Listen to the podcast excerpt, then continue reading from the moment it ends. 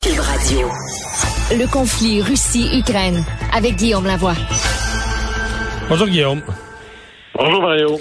Alors, euh, tu nous parles aujourd'hui de la Russie qui tente de vendre des céréales euh, volées. En fait, le sujet est, vraiment chaud à ce moment-ci. La famine causée par euh, la, guerre, la responsabilité des uns et des autres face à cette famine-là. Comment on pourrait sortir ces, ces céréales euh, qui sont encore, dans certains cas, dans les ports d'Ukraine? Puis là, il semble qu'il y en a qui ont été volés par la Russie.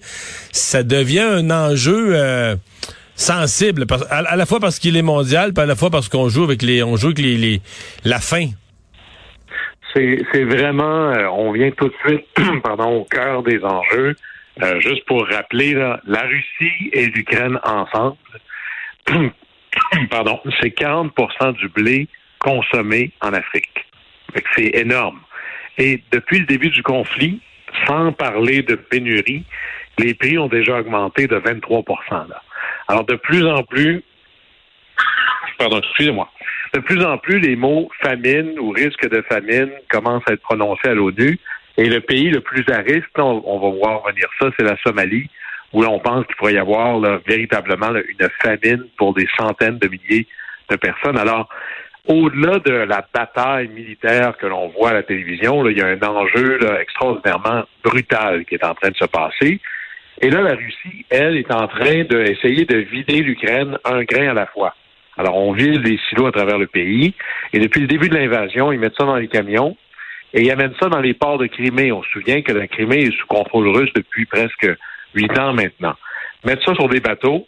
Et là, le renseignement américain nous disait, mais depuis le début du conflit, la Russie a volé, littéralement, 500 000 tonnes de céréales.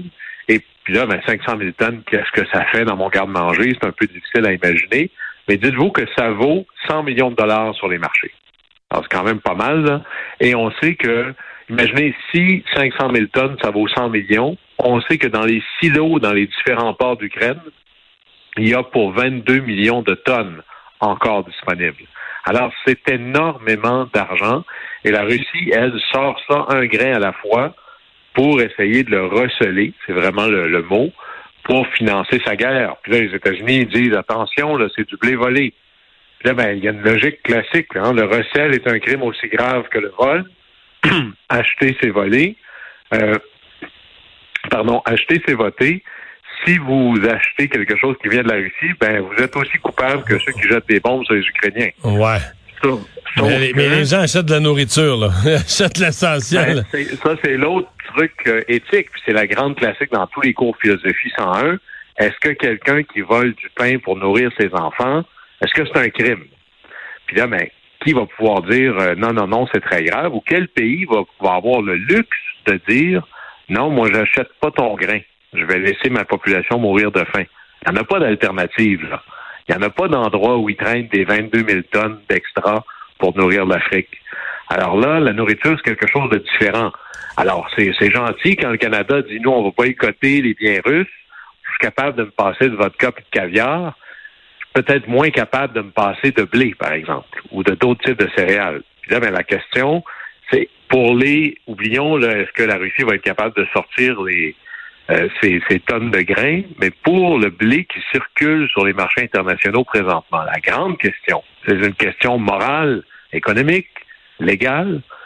Qui va pouvoir acheter la tonne de, de, de blé qui traîne sur les marchés internationaux? Est-ce que c'est celui qui a le meilleur prix? Ou c'est celui qui a le plus faim. Et c'est là qu'on se rend compte que si c'est laissé au simple marché, ben c'est clair que c'est pas les pays comme la Somalie qui vont être capables de se les payer là. Alors ça va devenir un enjeu moral au plan mondial de manière extraordinairement importante. Et là vous allez probablement voir probablement uniquement l'ONU pourrait dire j'essaie de mettre le grappin sur tout le grain disponible pour que ce soit moi qui décide à qui je l'envoie. Et là, évidemment, ce sera dans des pays où la situation est plus difficile. Et là, une des choses qui est en train de se passer, les Russes sont en train de nous refaire le coup de Staline, c'est-à-dire la, technique de la terre brûlée. Accident, pas accident, aujourd'hui ou hier, les, Russes ont envoyé un missile sur un silo de grain, évidemment pour le détruire. Alors là, c'est, vous voyez venir la technique. Si moi, je peux pas l'avoir, vous, vous ne l'aurez pas non plus. Imaginez la panique dans les yeux du monde entier quand ils voient des silos de grains partir en flammes.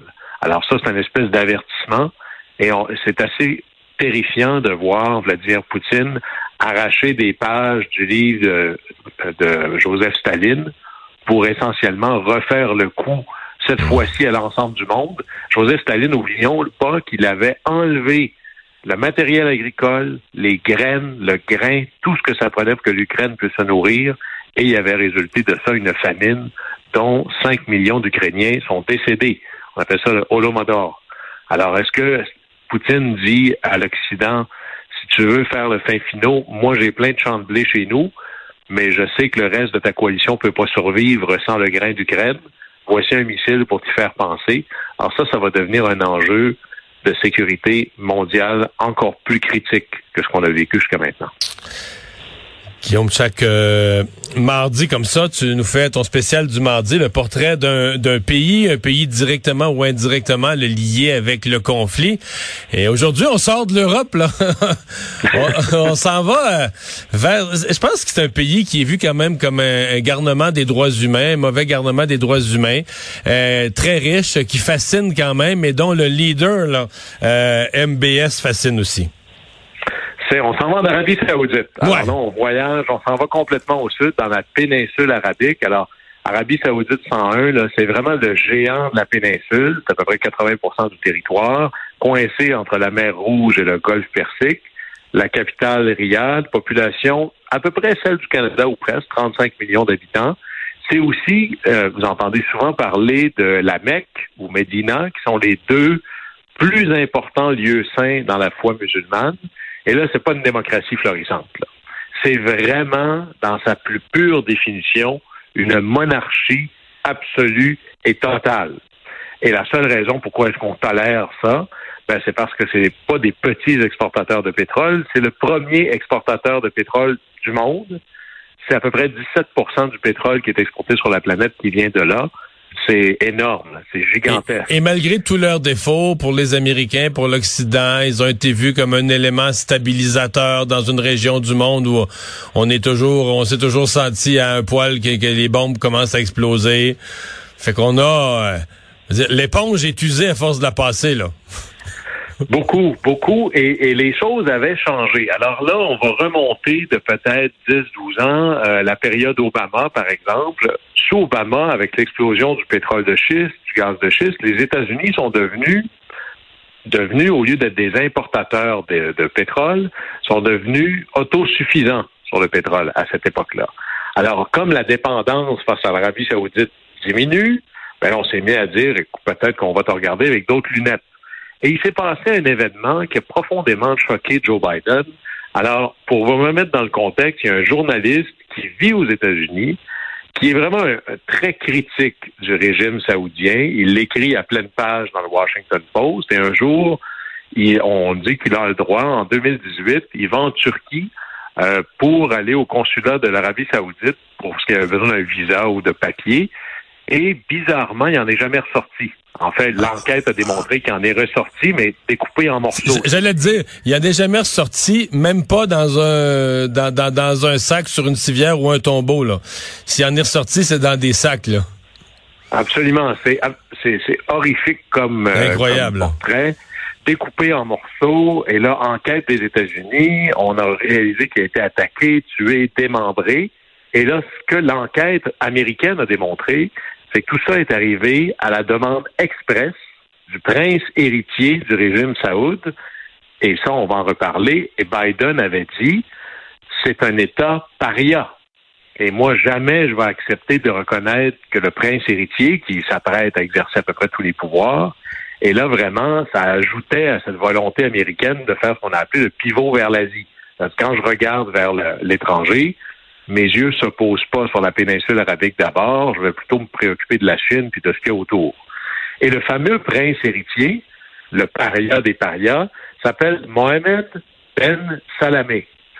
MBS. Alors, quand vous allez voir ça dans les journaux, MBS, bon, ben, c'est vraiment celui qui on désigne comme le, le, prince héritier. Et là, il faut comprendre, le prince héritier exerce presque tous les pouvoirs parce que le roi est un peu vieux récemment dans The Atlantic, il y avait un très, très long papier sur lui. Il a 36 ans, il est officiellement vice-premier ministre, ministre de la Défense, ministre responsable de l'énergie. Bref, il gère tout. Et il disait récemment, oui à la modernisation de l'Arabie saoudite, mais à la démocratie, jamais. Le roi est vieux, c'est lui qui mène. Il a déjà fait emprisonner ou condamner à résidence à peu près le trois quarts de la famille royale qui aurait pu être d'autres princes héritiers, parce qu'il n'est pas seul, c'est pas comme les familles britanniques, c'est beaucoup plus nombreux à ce niveau-là. Et là, ben, lui refusait, très insulté de la position de Biden. Biden refuse de l'appeler. Lui refuse de prendre un appel de Biden. Et là arrive la crise en Ukraine. Et là, les États-Unis et le reste du monde se disent, il me semble que j'aurais besoin de plus de pétrole sur le marché. Qui en a? Ah oui, c'est vrai, l'Arabie saoudite. Et là, ben, on n'a plus les parias qu'on avait le lendemain. Le paria devient euh, parlable, paria parlable. Et là, il y a eu là, euh, des 180 degrés là, euh, gênants. Il y en avait eu un aux États-Unis. Il faut trouver une manière de se réconcilier avec l'Arabie saoudite, avec MBS. Et là, ben, vous allez voir, d'ici la fin du mois probablement, Joe Biden faire un voyage vers l'Est. Mais là, il l'a reporté, là. Ben, il reporte, mais à la fin, ce que MBS veut, c'est essentiellement la reconnaissance mondiale que le président des États-Unis dise on reconnaît que c'est toi qui es la tête dirigeante de l'Arabie saoudite. Alors là, les choses vont se mettre en place tranquillement et la, la, le, le trade-off, l'échange, c'est donnez-moi plus de pétrole pour ma guerre en Ukraine, pour essayer de calmer les marchés. Et moi, ben, je vais m'assurer que vous soyez reconnu comme le prochain grand Manitou de l'Arabie saoudite. Mais c'est tout un 180 degrés et c'est clair que dans, on le disait souvent, dans ces coalitions-là, dans cette analyse de comment je fais pour gagner la guerre, je vais devoir faire des pactes avec des gens que j'aime moins. Alors, euh, Joe Biden doit, avoir bien mal à l'intérieur des joues à force de se les mordre, mais de devoir reconnaître MBS comme un joueur avec lequel il doit composer, c'est une bonne euh, c'est probablement un symbole très parlant de ce que ça prend pour lutter contre Vladimir Poutine. Mais euh, Mohamed Ben Salman, quand il est arrivé, il y a comme des, il y a eu des signaux contradictoires. Tu sais, je me souviens de la nouvelle. Et là, il a passé dans le monde entier comme un réformateur. On l'avait couvert, moi, la nouvelle, que les femmes pourraient... ça paraît de notre point de vue, à nous, on dit waouh, quelle avancée, mais pour l'Arabie Saoudite, c'était une avancée. Pour l'Arabie Saoudite, c'était énorme. Les femmes allaient pouvoir conduire. Puis on disait ben là, c'est le jeune prince, la nouvelle génération. Il est dans la trentaine. Puis c'est comme s'il y avait une modernisation du pays là, qui venait. Les femmes allaient pouvoir avoir un permis de conduire. Il y a eu comme il y a eu un certain point, deux, trois symboles comme ça, mais finalement, on a plus l'impression que c'était des pas des gadgets, des, des petites qui n'ont pas changé le, régime ni envers les femmes ni, ni envers les, les, droits humains. C'est-à-dire que MBS a véritablement, en faisant ces modernisations-là, qui étaient essentielles parce que les autres régimes dans la péninsule, que ce soit le Qatar et les autres, sont beaucoup plus libéraux, puis à un moment donné, c'est un problème pour l'investissement. Mais en plus, ça lui permettait d'enlever du pouvoir aux espèces de dirigeants de la ligne dure religieuse. Un peu comme, c'est pas un, comparable parfait, mais un peu comme si le politique enlevait du pouvoir au clergé. Faudrait peut-être le voir comme ça. Mais il n'y a aucune volonté chez lui, il le dit clairement. C'est pas parce qu'il laisse conduire les femmes, puis à la limite, il pourrait les laisser voter dans des assemblées consultatives. Mais il n'y a aucune volonté d'ouvrir sur ce que nous, on comprendrait comme un État de droit, c'est-à-dire que le politique n'a pas tous les droits, que la liberté de presse est quelque chose de normal, que l'opposition devrait avoir le droit d'exister. Il reste maître à bord, ou le seul maître après Allah, si on est en Arabie saoudite, et il décide qui vit, qui meurt, qui a le droit de sortir de son hôtel, qui n'a pas le droit. C'est véritable. On est aux antipodes de la démocratie. C'est une direction monarchique pure, financée par des pétrodollars. Guillaume, merci beaucoup. Au plaisir. À demain, au revoir.